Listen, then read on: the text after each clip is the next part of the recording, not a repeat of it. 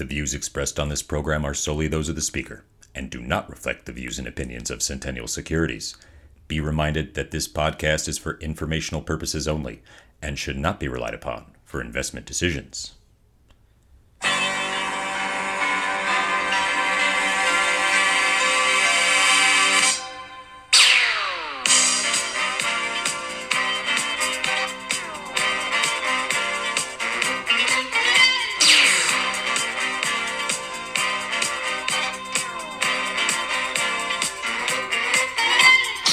Happy Friday! Welcome to the Weekly Investment Podcast, where we discuss the week's must know investment news and how it affects your money. I am your host, Walter. This week, we discuss U.S. debt, Musk's U turn, and Brazil. It's been another exciting week in the investment world, so let's crack right into the news. The U.S. Treasury reported that U.S. debt topped $31 trillion for the first time ever. How did we get here? Who do we owe? And how does it concern you? Annually, U.S. debt measured in dollars has almost always gone up because the government spends more money than it brings in through taxes. As the U.S. economy has expanded, contracted, and expanded again and again over time, the debt to gross domestic product ratio has also fluctuated. Debt to GDP gives insight into how much debt we owe relative to how much our economy produces. Recently, tax cuts, defense budget growth, and additional government spending have all caused the national debt to GDP ratio to rise to record levels. Debt now stands at 123% of gross domestic product, levels not seen since 1946, when the U.S. racked up a sizable debt to win World War II. Debt holders fall into two categories public and intergovernmental. The public holds about $24 trillion of the national debt. This includes individuals, corporations, Federal Reserve banks, state and local governments, and foreign governments. The remaining 7 trillion of national debt is intergovernmental debt and is owned by other federal agencies. The biggest portion of public debt, 12.2 trillion, is owned by the Fed and US government. The public debt owned by foreign governments, totaling about 7 trillion, is 17% owned by Japan, 14% by China, and 9% by the United Kingdom. Per person, more than $93,000 is owed, according to the Peter G. Peterson Foundation. The dramatic rise in interest rates this year increases borrowing costs on U.S. debt.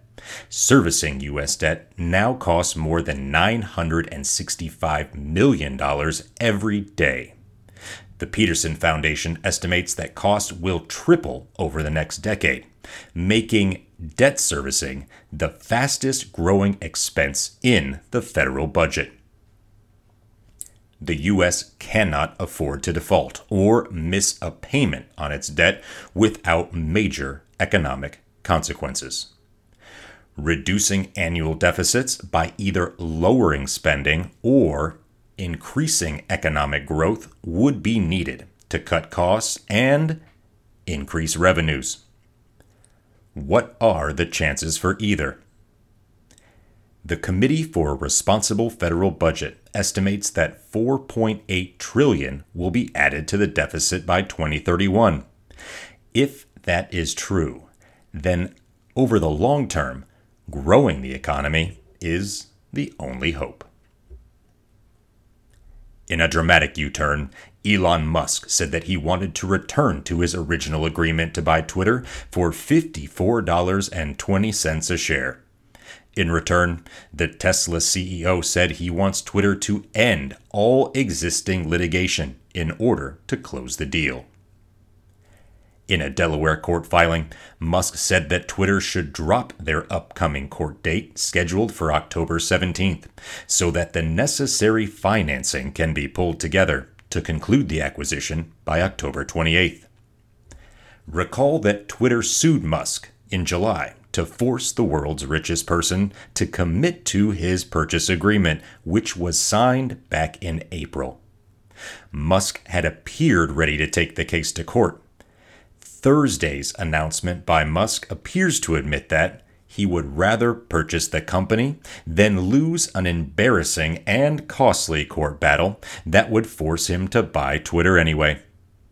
Twitter has not commented on whether it would end its current litigation against Musk. The burning question now is how will Musk pay for the deal? Morgan Stanley and Bank of America were among the banks that originally agreed to provide $12.5 billion in debt for Musk. However, Tesla stock is now down more than 30% since the beginning of April, reducing the value of shares that could be pledged as collateral. Musk's attorney said that, quote, by far the most likely possibility is that the debt is funded in which case the deal will close on or around October 28th. End quote. Although how exactly the debt would be funded was not explained. Twitter stock is hovering around $49 a share and not the $54.20 buyout price, suggesting there is still a little doubt that the deal gets done. Brazil the home of carnival, sunny beaches, soccer, and red hot stocks. Brazilian stocks have outperformed global peers this year, with Brazil's Ibovespa index up 13% in dollar terms this year, compared with a 22% drop in the S&P 500. Despite the booming stock market, company valuations still look historically attractive, according to many South American analysts. Some positive areas of Brazil's economy include home builders, as efforts to shore up Brazil's low income housing segment are expected to continue. Another boost to the sector could come from an unexpected end to Brazil's rate tightening cycle. Unlike other central banks that continue to raise interest rates, Brazil's central bank left its benchmark rate unchanged at its September meeting. Veteran emerging market investor Mark Mobius said, quote, Probably there'll be a step up in consumer spending. End quote. If true, mall operators and discount retailers could potentially benefit from higher consumer expenditures.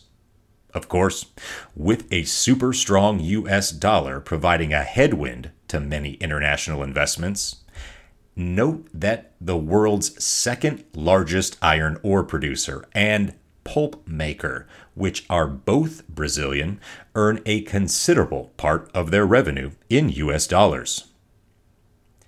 Investment in Brazil can be sought a few different ways. For example, in the Vanguard Emerging Market Index Fund, or VWO, which invests about 6% of its portfolio in Brazil. Now, be warned, potentially derailing the continued gains in the Brazilian stock market is political uncertainty the race for the presidency between challenger Luiz Lula da Silva from the Workers' Party and incumbent Jair Bolsonaro had the first round of voting Sunday, with neither candidate earning the 50% of the vote needed to avoid a runoff.